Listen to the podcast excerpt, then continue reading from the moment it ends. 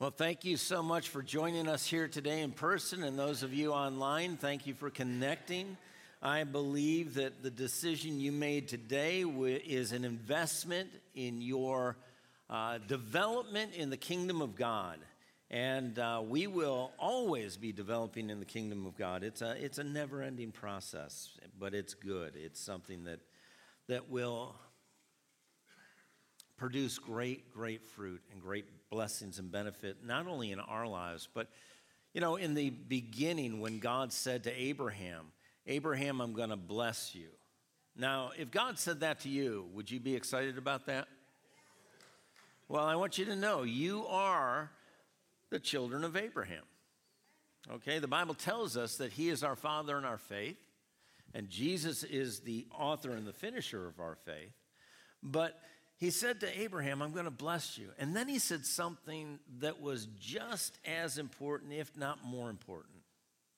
I'm going to bless you that through you all the people of the earth will be blessed. Now, that's great for Abraham, but you know what? It's the same blessing God has for you. God wants to bless you. And there's nothing wrong with God's blessings. But God's word says it's more blessed to give than and so we have to receive to be able to give. Until we receive, we can't give. And so God wants to bless our lives, but we don't want to stop the blessing from flowing. And we want God to get the glory and for us and others to experience even more blessing as the blessing not only comes to us, it comes through us to those around us. Amen? God is a good God and He's doing great things in the earth. Unfortunately, at this time, which is uh, already been told to us in the Word of God about the days we live in. That darkness will cover the earth and gross darkness the people. The people are going to be more desperate and dangerous.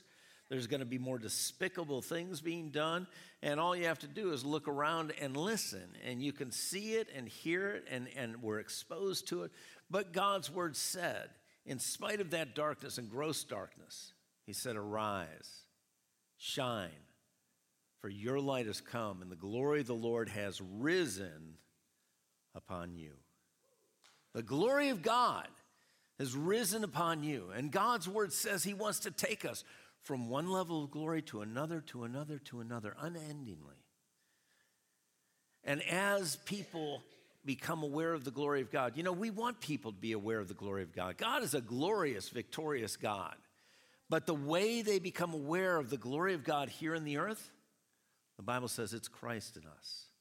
As, as we allow Jesus, our Lord, our Master, our Savior, our owner, yeah, our owner. The Bible says that our bodies aren't our own, they've been bought and paid for with a price, which is the blood of Jesus Christ. And the moment we call Jesus our Lord, he becomes our master, our owner, our controller or supposed to. But how many of you know that God is not going to make us do anything? Right? God loves us too much. I really wish He would because then I, I would have to do it. But I get to choose. And I show my love, we show our love for God in making choices that align with Him, that honor Him, and reveal Him instead of doing our own thing, just like Jesus did in the garden. Father, not my will, but your will be done. And why did he do that?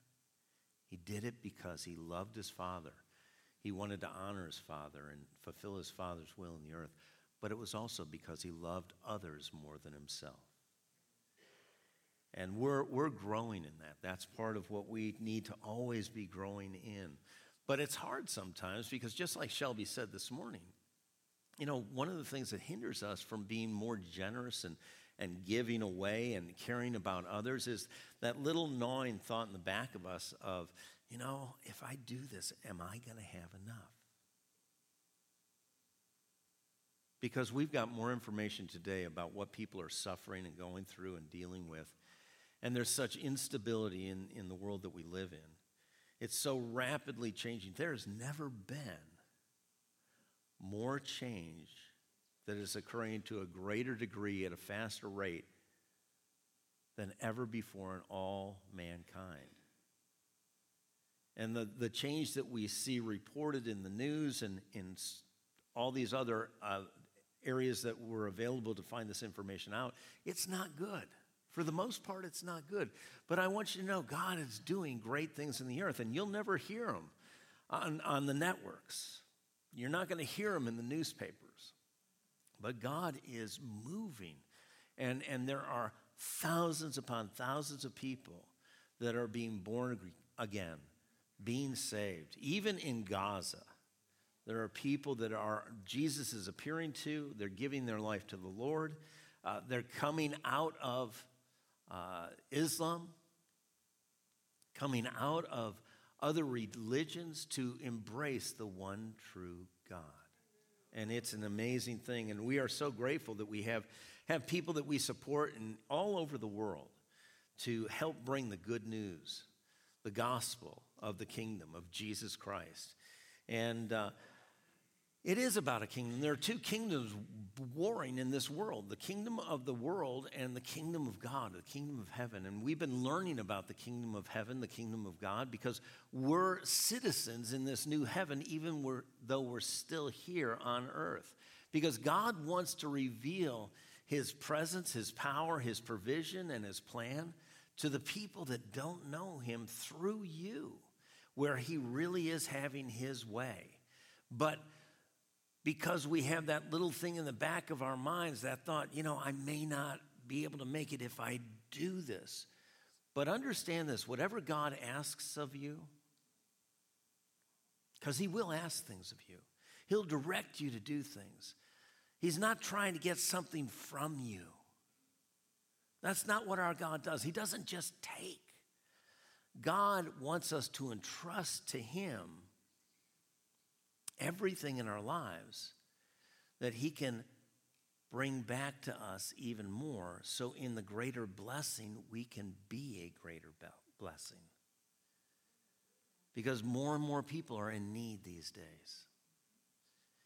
And God has a provision. It's His people. That His blessing is going to overflow the abundant life, the joy, the peace the finances, the wisdom, the hope, even healing. But God wants us to be available to Him because the days are growing short. And as they do, we need to be becoming the church without spot or wrinkle. Amen? Well, this morning we, we are continuing on in, in teaching about the kingdom of God because it is a whole new kingdom. If you move to another country, you move to England, they still speak our language, right? Or we speak their language. But you can move to some countries and there is a different language. They have a different word for every one of ours. It's amazing. And I, I'm telling you, I am not a linguist. I studied Spanish in school. I really did diligently. Didn't work so well because I took three years of Spanish one. And out of the goodness of my teacher's heart, she passed me because she didn't want to see me another year. And I'm still working on English, but my wife is helping me, and and Pastor Jeremy and Pastor Gabe and the elders are helping me, and some of you are helping me, and it's a never ending process. But, but when you go to another country, it's all different. Even though if we went to England, we could speak and understand most of what they're saying, and they might understand most of what we're saying. But immediately, if you got into a car over there and started driving, do you know what would happen? Probably the same thing that happens here we become dangerous to other people. But we become really dangerous to other people over there because what we have is we have the American reference point. What side of the road do we drive on? The right side. What side of the road do the English drive on? So if you do you do America in England and you are absolutely convinced this is my reference point. This is what we do. I've done it all my life. Well, That may have been great for America, but when you get into England, you do that, and your life is going to shorten up real quick. You're not only going to endanger yourself, you're going to endanger everybody else that's on the road, and they don't even know it. And it's the same way with us being in the world. But the Bible says we're not of the world. There's a new and living way we're supposed to be walking in. It's the way of the kingdom. And so we've been learning about the kingdom, understanding that what we valued up to this point in, in our world without Christ is not really valuable. Not comparatively to the value of his kingdom, of the king of the kingdom, and of the word of our king. And so in Matthew chapter 13, verse 44, this was the foundational scripture that we started to look at where Jesus was teaching his disciples in parables. He Matthew 13 teaches more about the kingdom, mentions the kingdom of heaven more than any other place in the Bible. And he was teaching multitudes about the kingdom of heaven, and then he began to teach his disciples, and he started with this parable. And before we go any further, let's pray. If you bow your heads. Heavenly Father, thank you for your presence here. Lord, we know your word says that there's no place we can go that you're not there. It also says where two or more are gathered, you are there in their midst. So, Father, we know, absolutely convinced that your presence is here. But, Father, we don't just want your presence, we need your participation. And right now, you have said we have not because we ask not or we ask amiss. We ask that you would speak to our hearts, our minds, our circumstances and situations, our lives that we would have your word that you said we don't live by bread alone, but uh, by every word that proceeds out of your mouth. And today, Father, I ask you to use me. Father, I'm grateful that you use weak and frail and foolish vessels to confound the wise and the powerful. Because, Father, every one of us can qualify. It's not an exclusive, it's an inclusive because that's who you are.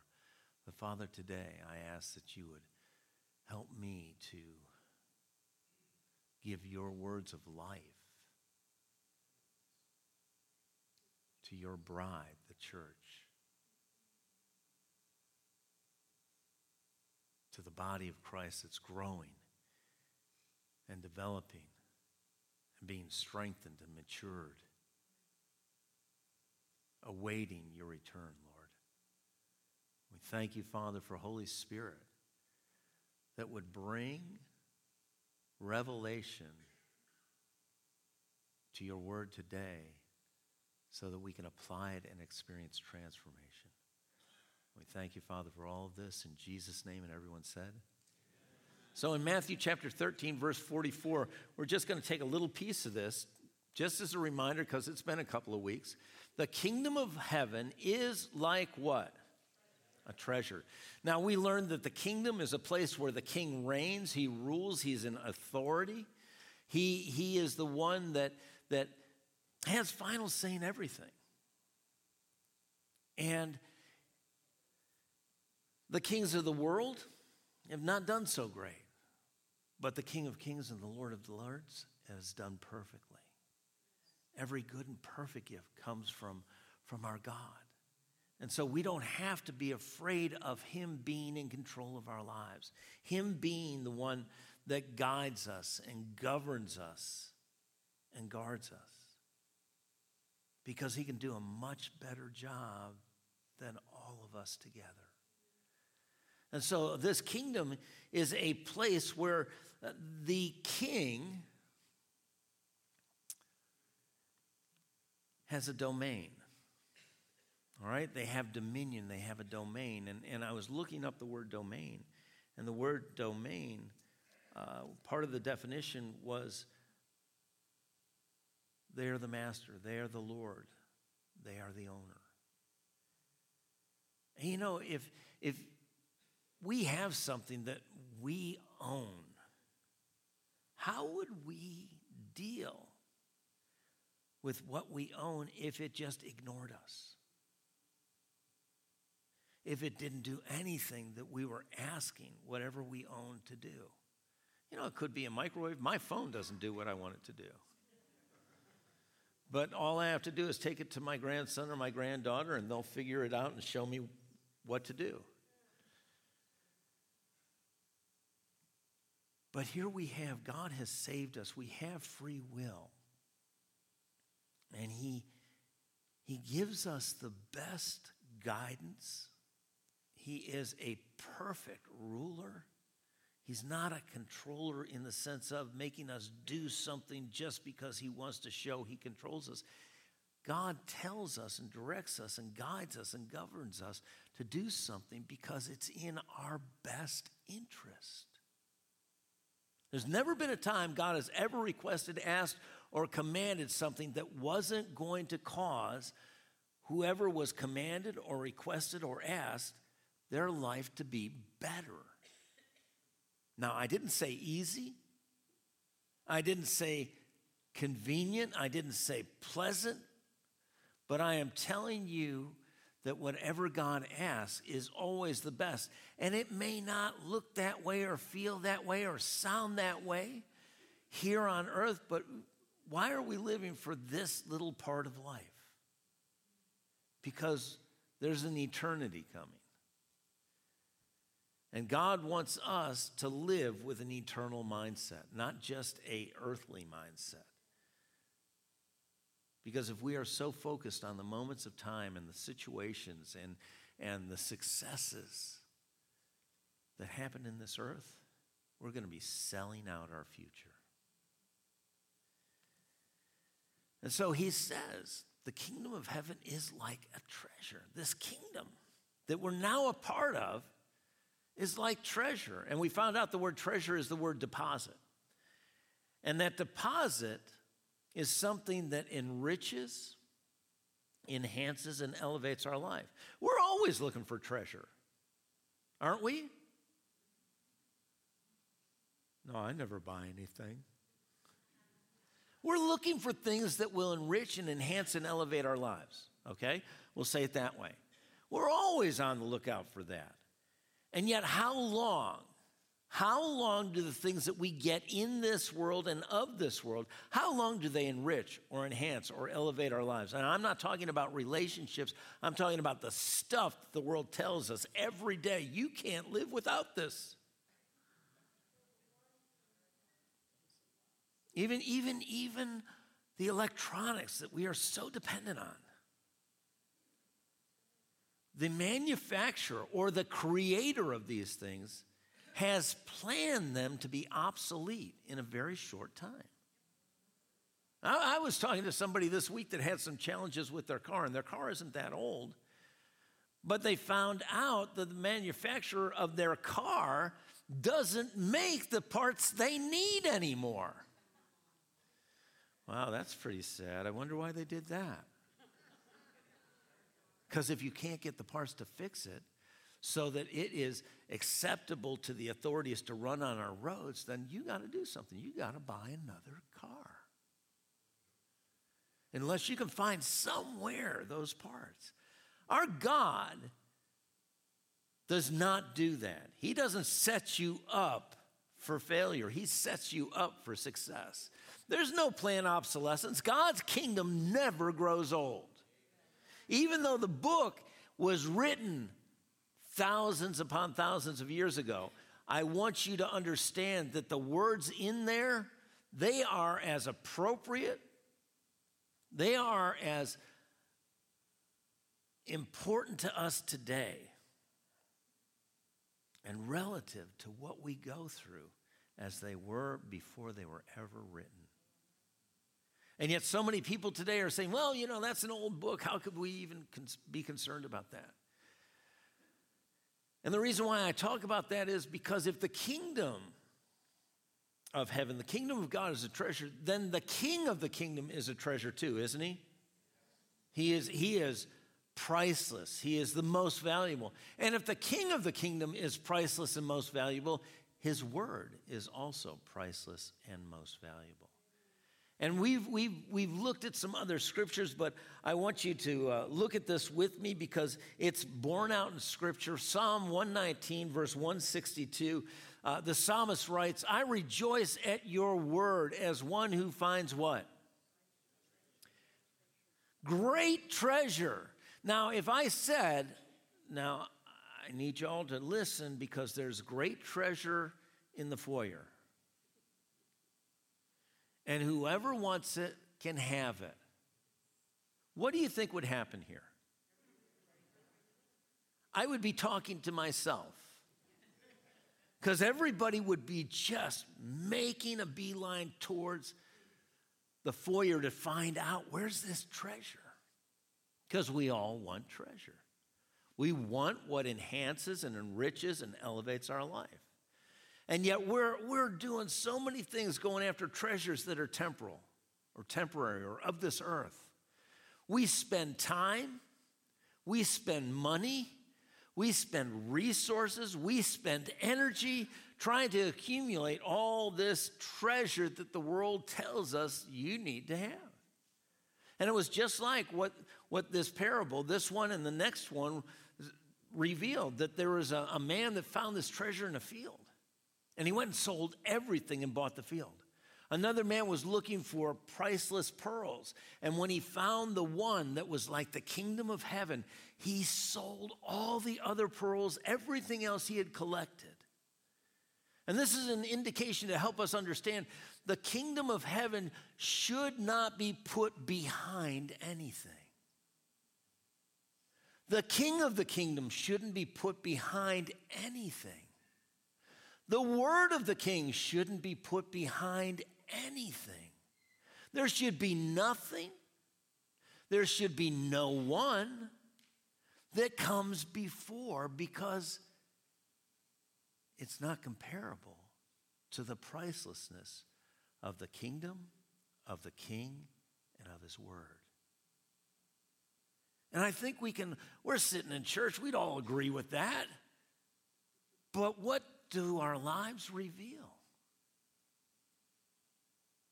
How, how priceless, how valuable is the kingdom of God to us? How valuable is the king of the kingdom? How valuable is the word of the king?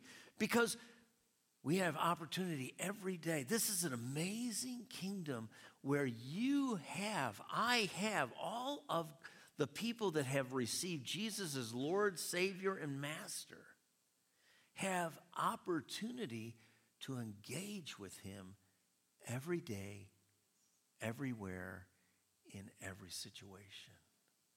And yet it's so foreign to us, isn't it? Because we'll, we'll work through things, and when we get to the place where we can't work it through or it just gets overwhelming, that's when we turn to God. And God, God doesn't want us to be his the last source of what we look to. He wants us to have Him as the first source. That He would precede everyone and everything. That's why the Bible says that Jesus should have the preeminence in all things. And so he says, I rejoice at your word because I'm one that's found great treasure. Do you know that everything you need to know is not in university or college or out there? There's a lot of information out there. I went to college, I majored. My written down major was geology. My real major was academic survival. All I wanted to do was make it through. And I would cram for tests. And I want you to know most of the stuff that I learned in college is gone. And I'm not saying everything you learn in college is useless, but I'm going to tell you this. Without exception, all the institutions of, of learning, they are doing the best they can, but there's one that is far beyond has the answer and the truth, and there is nothing hidden, and that is our God. Wisdom comes from God, and wisdom comes from His Word. And yet, how much time do we spend? How much time do we really spend with God? Do you know that the least attended service here is our monthly praise and prayer service? If, if there was some celebrity that came to be at our church Monday night, and, and you really followed this celebrity. You really wanted to be around the celebrity. You wanted to, to see them and hear them and be exposed to their wisdom and their, their abilities and gifts and talents. There wouldn't be anything that would keep you from here. And yet we, we struggle because, well, you know, I got this to do and I got that to do and I got that to do. And I understand we all have full schedules, but understand that your schedule, your time, your talents, your treasures, all those things, one day you and I, we all will stand before the Lord and answer for what we did with them. Did we use what God gave us for His purposes and plans, for His will, or did we use them for ourselves? That time is coming, and I don't want you, I don't want to stand before the Lord and say, Yeah, you know, I, I, I, I had this, I had that, I had the other thing. Because He's not gonna give me a hard time about it, but I'll be able to look in his eyes and know that I used something he had lovingly and generously given me for what I wanted instead of what he wanted. Great treasure. What are we doing? What treasures are we seeking? And we looked at this and we sang this today. I didn't know that, that the praise and worship team was going to be singing these songs, but uh, I found out and uh, we sang about what it is written in Matthew chapter 7, starting in verse 24. Jesus is speaking. Again, he's, he's speaking to a crowd, he's speaking to his disciples. And he said, Whoever hears these sayings of mine and does them, I will liken him to a wise man who built his house on the rock. And the rains descended, and the floods came, and the winds blew and beat upon that house, and it did not fall. For it was founded on the rock. So the rains came, and the winds blew. The floods came, and they beat upon the house. Now, this is exactly what's going on in our society today with everyone the winds of change, the floods of despair and fear are beating. Every day, beating, beating, beating, beating, beating on us. And I was talking to somebody that was, was telling me, I, I, I felt impressed to call them, and, and I just wanted to see how they were doing, and they were like, I'm having a meltdown. I'm having a meltdown. I'm having a breakdown. And I know that that's not the only person that that happens with. We all at times feel like, man, I'm having a meltdown. I'm having a breakdown. I'm having a tough day. I don't know if I can keep standing. Well, I want you to know if you're trying to stand in your wisdom and your ability and your strength and your resources and your efforts, it's not going to work. We all come to those places where we get beyond us, sometimes quicker than others. But you can never, I can never, we can never get beyond God's ability. Why? Because God, with God, all things are possible. That God has promised if we love Him and are called according to His purpose, not our purpose, His purpose, that He'll work all these things out for good that you and I look at and say, This is impossible. This, I don't know how this is going to work out. But then you don't have to continue to think about, I don't know, I don't know, I don't know. Because when we think about I don't knows, how does that affect us? That brings a, an insecurity to us, doesn't it? Which then produces instability in us. And then it just snowballs. And that's why it's not about us, it's about Him. It's about the kingdom of heaven, the kingdom of God, the king of the kingdom in His word. Because when we don't know, He does. And it's one thing if He just knew what the answer was, but He can do whatever is needed. And it's His good pleasure. The Bible says it's His good pleasure to give you, to give you his kingdom. This is a kingdom of life, a kingdom of health, a kingdom of peace, a kingdom of joy, a kingdom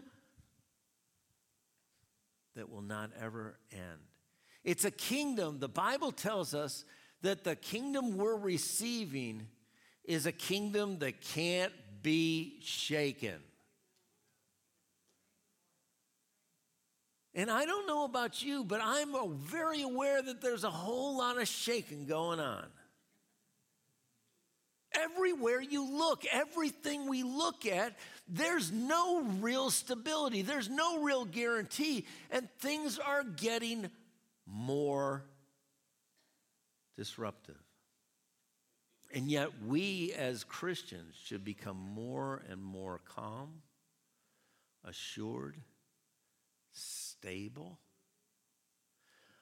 more joy filled, more peaceful, more hopeful. Because we in the kingdom of God, the kingdom of God is going the opposite way of the kingdom of this world. Unless we are not really tracking with the kingdom of God and we're just kind of holding on to the world, even though we want to go to heaven. And we're going to experience the same things that people that don't know Jesus are going to experience and shouldn't because we have the Lord. We are in the kingdom of God. We have a more sure word, a word that heaven and earth will pass away, but this word will not pass away that God watches over his word to perform it. And yet, we still try and figure and work things out on our own instead of doing what God, the King of the kingdom, has told us in his kingdom how it works, and it's by his word and faith in his word. Whoever hears these sayings of mine and does them, I will liken him to a wise man who built his house on the rock. All these things happened, but it did not fall. And the only reason why it didn't fall was because of the foundation. What's your foundation? What are you building your life on? Because the next portion of Scripture tells us what that's like. In verse 26 and 27, he said, But everyone who hears these sayings of mine and does not do them. See, you're in a dangerous place today. You really are. Because the word of God is going forth. And you have a responsibility. What are you going to do with what you hear today? This is not This is about development, not entertainment. And too many Christians today are only interested in entertainment. They want to be entertained, they want to be distracted, but they don't want to change how they live their lives. And without changing our life, we'll never track more with God. He'll never have more access into our lives because we continue to do what we want to do and be what we want to be instead of being conformed to his image and transformed from what we were in the world. We keep track in the same way, expecting something different. And if we continue to do the same thing and expect something different, that is an indicator of insanity. But he says, if you hear my sayings and don't do them, you'll be like a foolish man who built his house on the sand, and the rains descended, and the floods came, and the winds blew and beat on that house, and it fell. And great was its fall. Do you notice that the same thing happened to both those houses? Sometimes we wonder why, why did these things happen to me, God? Because, you know, I love you and I'm in your kingdom, and Jesus, you're my Lord. Because you're living in a fallen world. This happens in this world. God never promised you this stuff wouldn't come at you, but He did promise you in everything you would be overwhelmingly more than a conqueror because we choose to follow God. We choose to trust God. We choose to know what He says for us to do and what He tells us not to do, and we comply. We don't just ignore Him. We obey him. Because that's what somebody in a kingdom that is a good subject does. And yet, in the kingdom of God, there are so many of us that struggle with rebellion, with resistance, with selective hearing.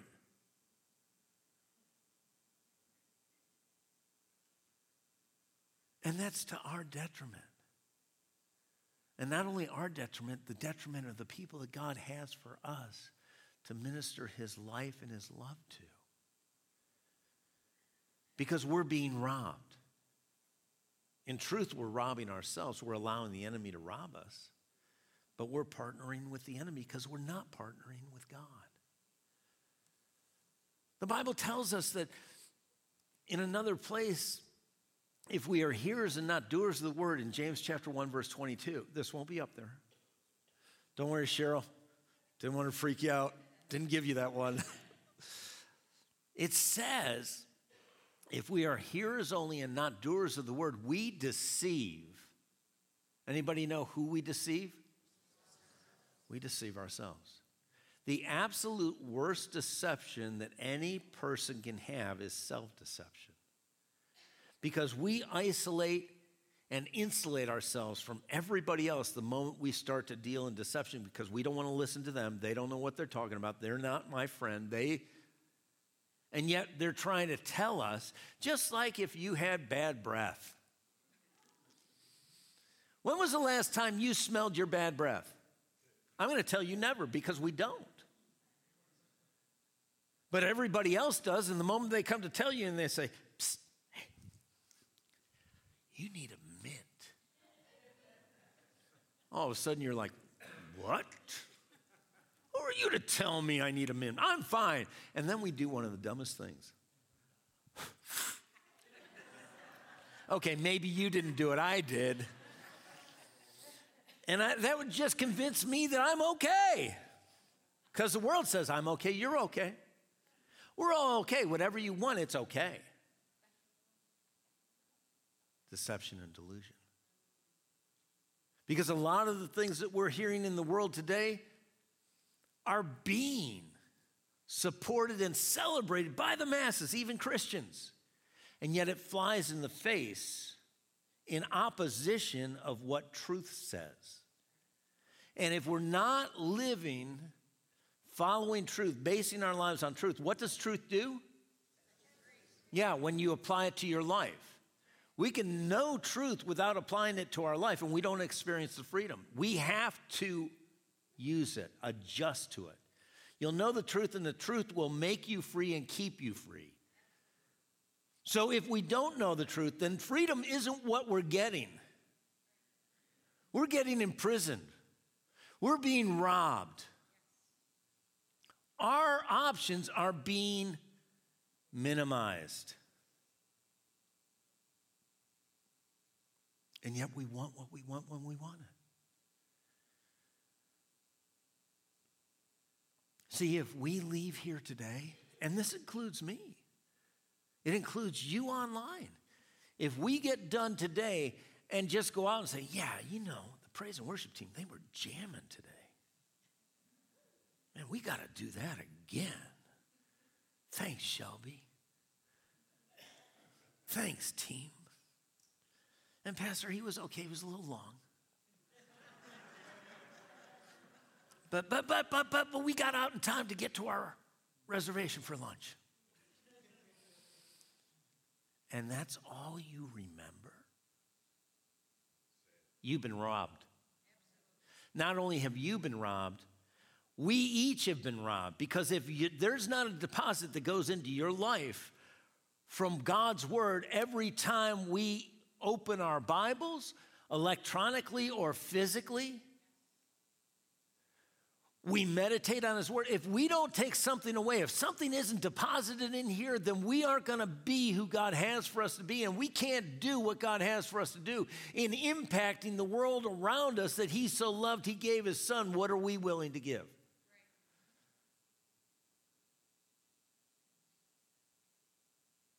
And you may say, man, what's up with Pastor?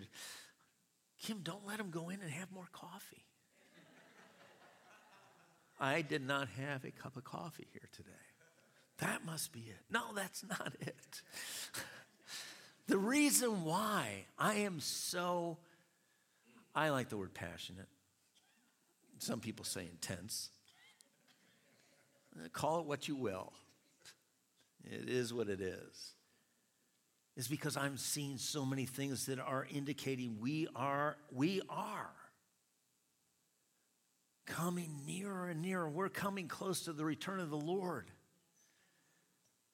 There are lives at stake about their eternity.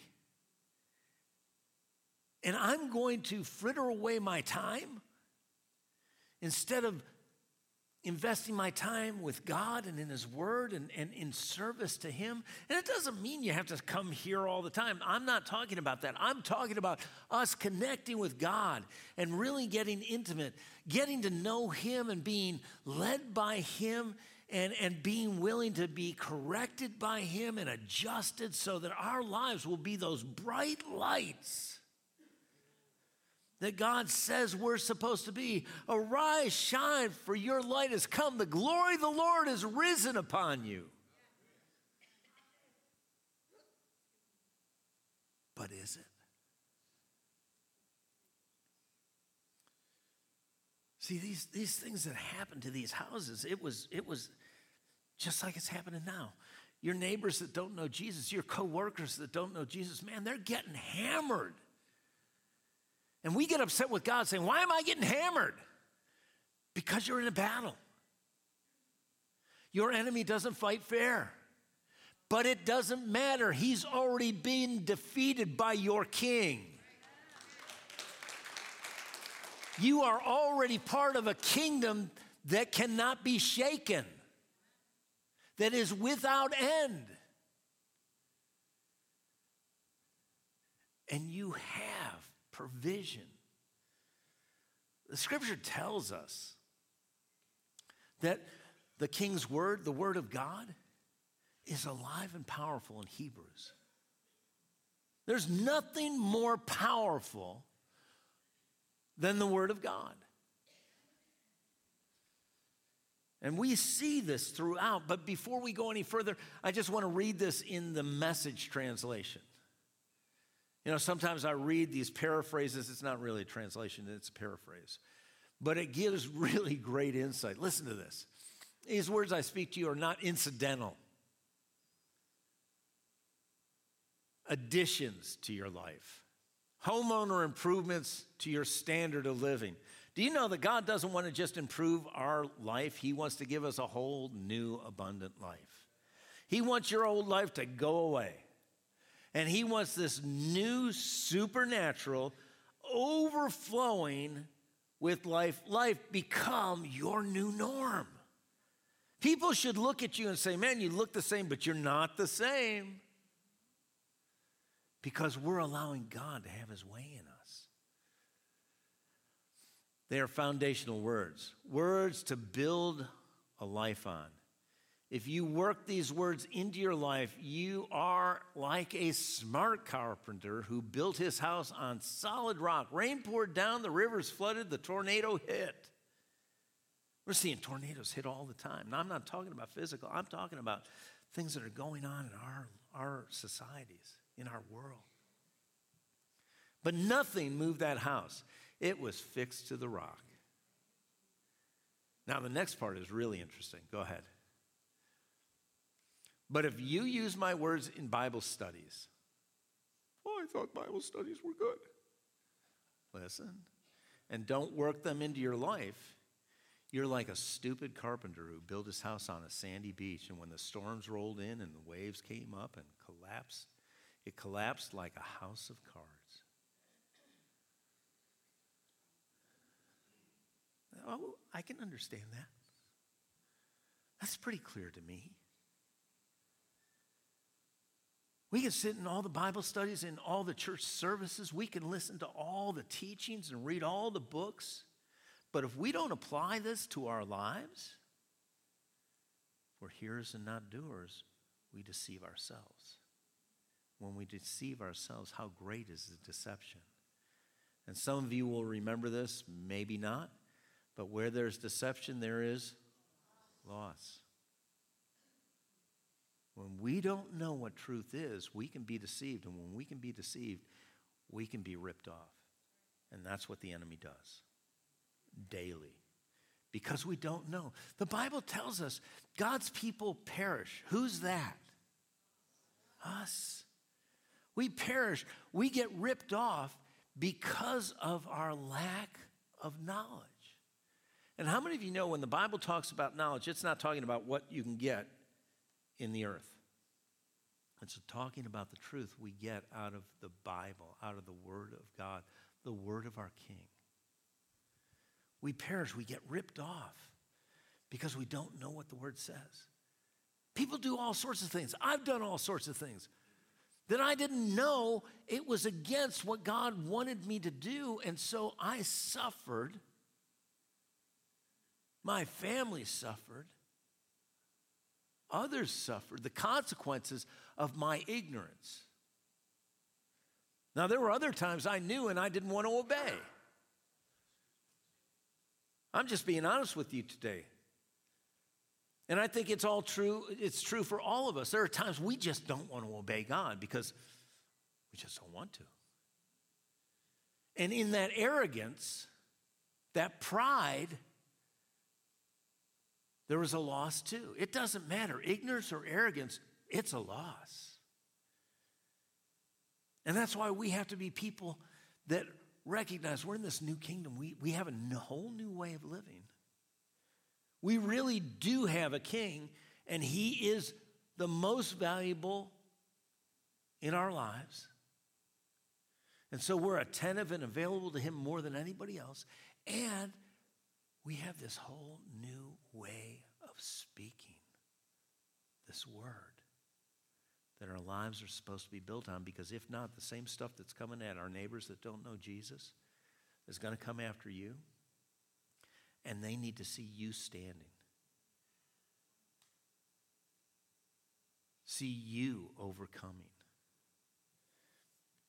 And not only overcoming, but overcoming with great peace, great joy, great hope when you don't see the end result yet.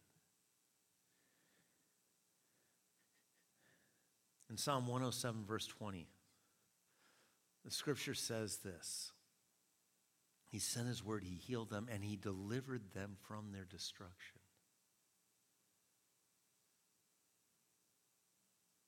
God's word brings healing, He brings liberation deliverance from the plans and the traps and the snares of the enemy. It is paramount that we have the Word of God. The Bible tells us, the psalmist says, I hid your word in my heart that I might not sin against you. And what does sin bring?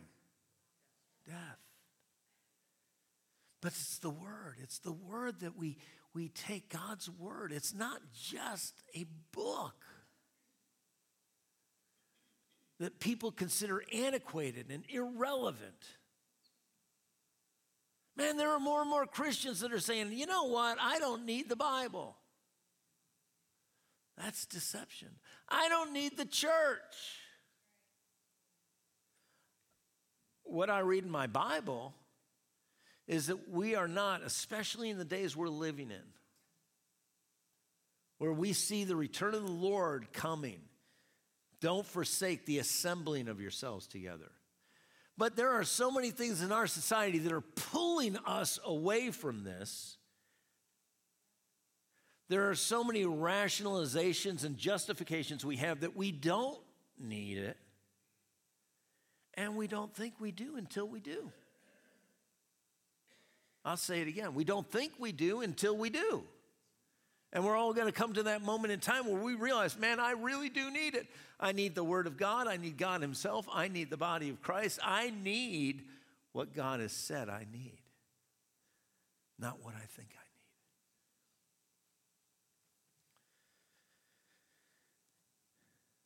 need. God's Word is so powerful. And it's not ever changed. How was creation done by God? Genesis chapter 1. Anybody remember? Not, not specifically.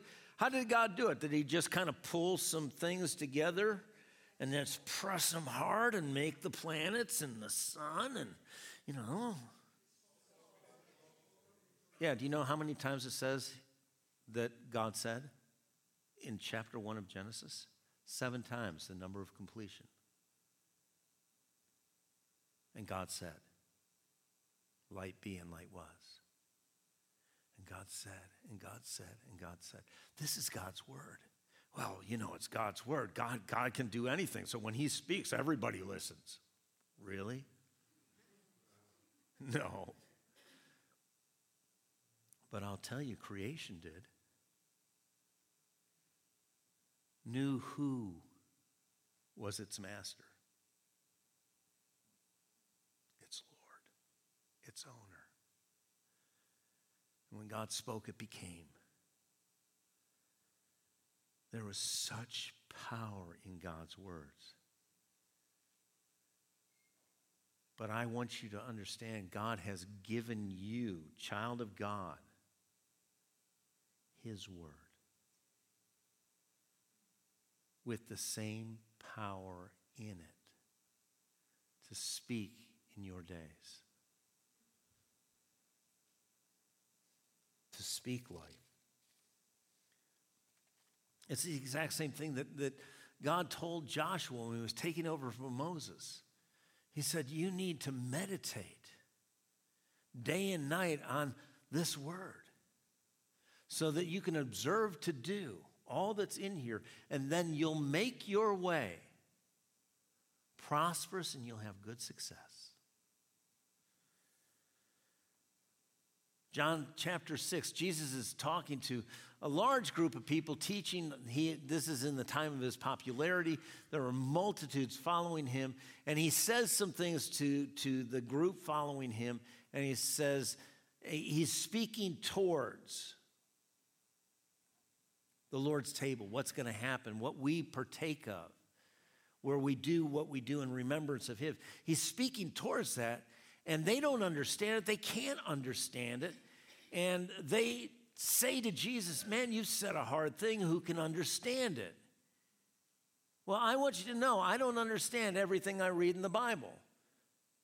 But when I get direction from what the Word of God says, I can do it whether I understand it or not. I drive my car, I don't understand how it works. I use my phone and my iPad, I don't understand how they work. But I can be obedient to follow directions. We can be obedient to follow the direction of the Word of God and experience the life that God has the freedom God that God has. But in, in John 6, he's speaking to these people, and these, this large group of followers, disciples so called, had said, Who can understand this? This is a hard saying, and they turned and walked away. In verse 63, Jesus says this It is the Spirit who gives life. Flesh profits what? right. The Bible says if you sow to the flesh, you reap destruction. Who's, who's behind that? The enemy. The word that I speak to you, the words that I speak to you are spirit and they are life. God's word is life. The Bible tells us God's word is life and health to those who find it. And then in verse 68, he turns to the disciples after this large group of followers leaves, and he says to them, Peter, James, John, all those guys, he says, Are you going to go too? And Peter says, Lord, to whom shall we go? You have the words of eternal life. What Peter just said is the very same revelation that he had when Jesus said, Who does everybody say I am? And they start saying Elijah and this and that. And, and Peter says, You're the Son of God. There's a moment of revelation, a moment of clarity. And this is a moment of revelation to realize, man, there's nowhere else, no one else we can go to that is going to have words that have eternal life. And it's still that way. This is an exclusive. We can't go to other religions and have words of eternal life. We have to go to the scriptures because in them is life. Life. That's why the Bible is unlike anything else. 2 Timothy chapter 3 verse 11 through 12, and we're going to close up with this because this is where we're going to be for a while. It says all scripture. Have you ever come across people that say, well, you know, I don't see how God could have put a book together. You, you, that, that's just put together by man and it's written by men. Well, you know what? If God can't put together what he wants together, then he's not able to do a whole lot. And he did.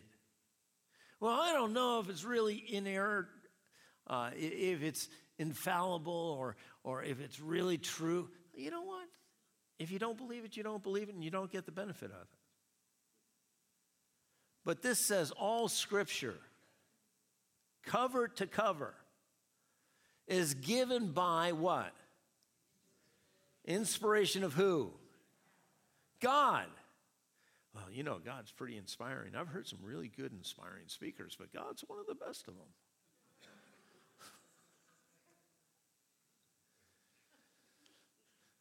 that word inspiration, it's a compound word and it means God breathed. God breathed. Do you remember when, when God didn't create Adam and Eve by speaking, did he? That's when things changed. God spoke everything else up to that point. And then in that moment, God said among himself, Father, Son, and Holy Spirit, let's make man in our image. And then he took dirt from what, the dirt he created and formed it into a man, Adam. But there was no life in Adam. And the Bible says God breathed. God breathed the breath of life into Adam, and Adam became a living soul. God breathed. The scriptures are God breathed. That same power to bring life into a clay body, a body that was formed of the dust of the earth. God breathed and life came. And the life of mankind began. And understand the life of mankind can only be sustained by the Word of God. It was the Word. John chapter 1, the Bible says the Word was with God, and the Word was God, and the Word was made flesh and dwell among, dwelt among us. Who is that? Jesus. The Word. God so loved, He gave His only Son, the Word, to come and die in our place, to bear our shame and our sorrows and our sins. It's the Word that freed us from all that in the person of Jesus.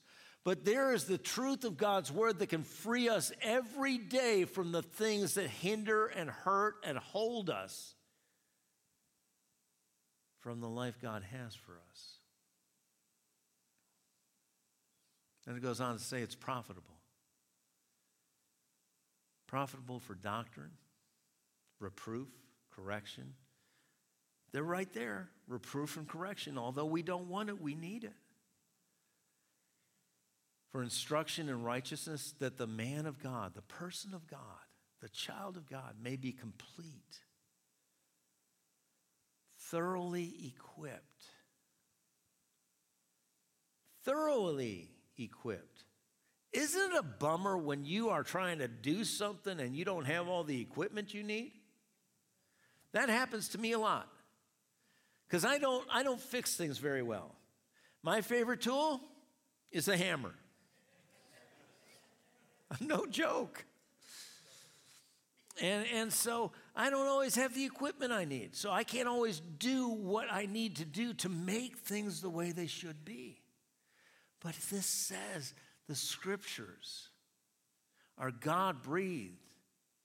And they, if we let them begin to work on us and work in us, to teach us, to adjust us, to align us, so that we'll be prepared you know, a lot of people read things in the Bible and they just get scared. Read in, in, in Revelation what's going to happen, and it is. And they get scared. God has never had anything in the Word of God to scare us, He's had everything in the Word of God to prepare us. Because if you're prepared, you don't have to be scared. I know that. I told you, I majored in academic survival fear would come upon me and over me every time there would be a test or a quiz announced. I had, there were times that I really literally had panic attacks and I would shake. And there were other people in the class, I'd look at them, Brad, and they're like,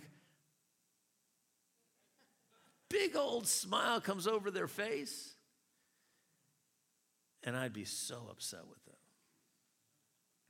But I found out the reason why they were able to smile and I was terrified. They were prepared and I wasn't. You don't have to fear anything you're prepared for, especially when God thoroughly equips and prepares you. There's nothing you need beyond that. And everything that God has for you to be overwhelmingly more than a conqueror is right there. But have we taken the time to recognize, to turn from what we're pursuing, to turn to God and pursue Him, pursue His kingdom, and pursue His word? We're going to continue to see how, how powerful God's word is, that you can't live the abundant life without it.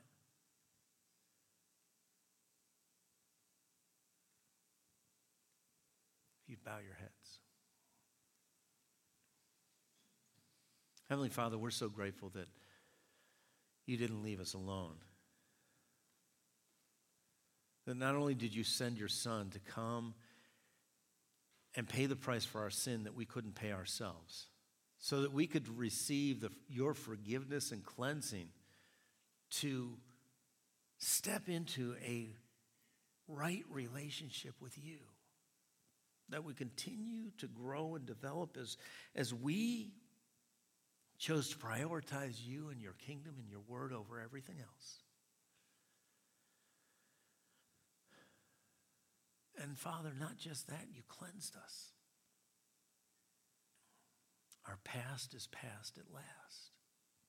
And every time we mess up or trip up, we can come to you and confess our sin, and you're faithful and just to forgive us and cleanse us once again from all unrighteousness.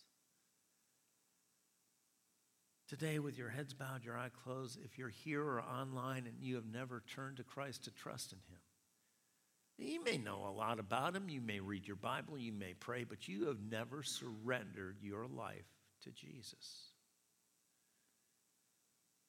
And recognized you can't save yourself. It's like pulling yourself out of a deep hole. You can't do it. You need somebody who's gone into the hole and knows what it's like and gone out of the hole and now is above it.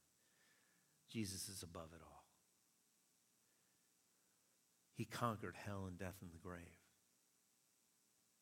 And today, He wants to set you free. He wants you to be able to experience and embrace the abundant life that He died to give you. But it requires acknowledging that you can't give it to yourself. You need a Savior, and that is Jesus. And you repent of your sin and you receive Him as Lord, Master, Owner so that He can govern and guide and guard you like no one else can. If you're here this morning and, and maybe you've never, never done that, I want to pray with you. And I'm not going to ask you to pray alone or embarrass you. I, I'm going to ask you to pray with all of us as we pray. But not just for, for you for the first time. If you've been away from God, you've been running your own way, doing your own thing and you realize it's time. It's not working. It's time to come back.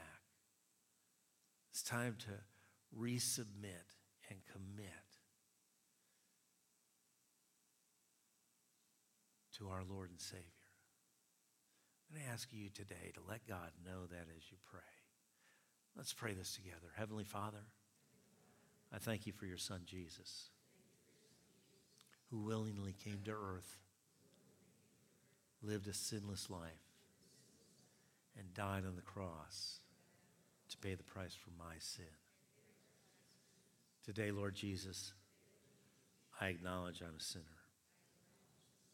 I come to you to receive your cleansing and forgiveness.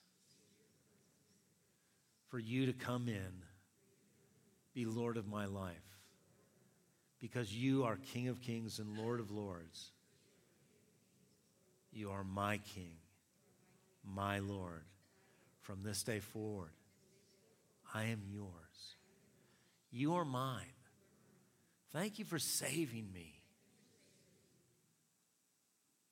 Thank you, Lord, for growing me every day as I turn to you, trust in you, look for you, and listen for you as I open your word. I thank you for this in Jesus' name. Amen, amen, amen. If you prayed that prayer today, let somebody know if you prayed it for the first time or you just came back to God. We all at times go off on detours. We have to come back, but it's good to come back and it's good to begin. So we celebrate you if you have turned back to Christ or if you have turned to Christ for the first time. Would you stand? There's somebody that's already gone ahead of you in this week. And you might say, oh, thank God, they're in Monday. They're going to take care of it. And that's God. The Bible says He goes ahead of you and prepares your way. But how many of you know if He prepares a way and we don't go His way, it's not His fault? So we need to know He's prepared the best way for us. But we've got to go His way. And so I'm going to pray for you today before we dismiss, but I'm going to say one thing before I do pray. And that is, we still have cards out here. If you weren't here last week when we honored and appreciated and celebrated Miss Lynn in her 25 years as the director of the children's ministry, we have cards out there to make available to you to be able to write a thank you to Miss Lynn. She's been faithful and amazing. And there's, there's, I saw her did she leave? Did Kelly leave? Ah, thought I saw her in here for a second. I was going to say, Stop! This is the one that's stepping up. But she is. Kelly Reese is, is leading the teams and uh, team leader, and, and we're grateful for that. Just be praying. Pray for, for every person that serves and ministers here because it's, it's, it is a labor of love, but it's in the middle of a battlefield. And we win, so it's good. Heavenly Father, I thank you for each and every one of your children here, those that are online that are listening and watching. Father, I thank you that your presence is with each one of us who has invited and receive Jesus as our Lord and Savior. You've come to live in us by your Spirit, the same Spirit that raised Christ from the dead, the Spirit that hovered over the waters at creation, that empowers us to live this victorious life and imparts to us gifts and abilities and develops in us the fruit of the Spirit as we yield to Him. Father, we thank you that we can walk out our days in this earth as lights in the darkness, as salt preserving. That, Father, people would see the transformation that's going on in our lives and, and see Christ in us and be drawn to Him. Your word says, if, if, Lord, you be lifted up from the earth, and we know it spoke directly to the cross, but it's in our lives too, all people would be drawn unto you. Use us this week to reveal your care, your kindness, your love, your generosity, your goodness, your faithfulness, your patience your joy, your peace, that people would be drawn to you. Father, we pray that we would be aware like never before and sensitive to the guidance of Holy Spirit and the multitude of opportunities that are around us to sow your life, your love, and your truth into them. We thank you, Father, for this in Jesus' name. And everyone said, have a great week.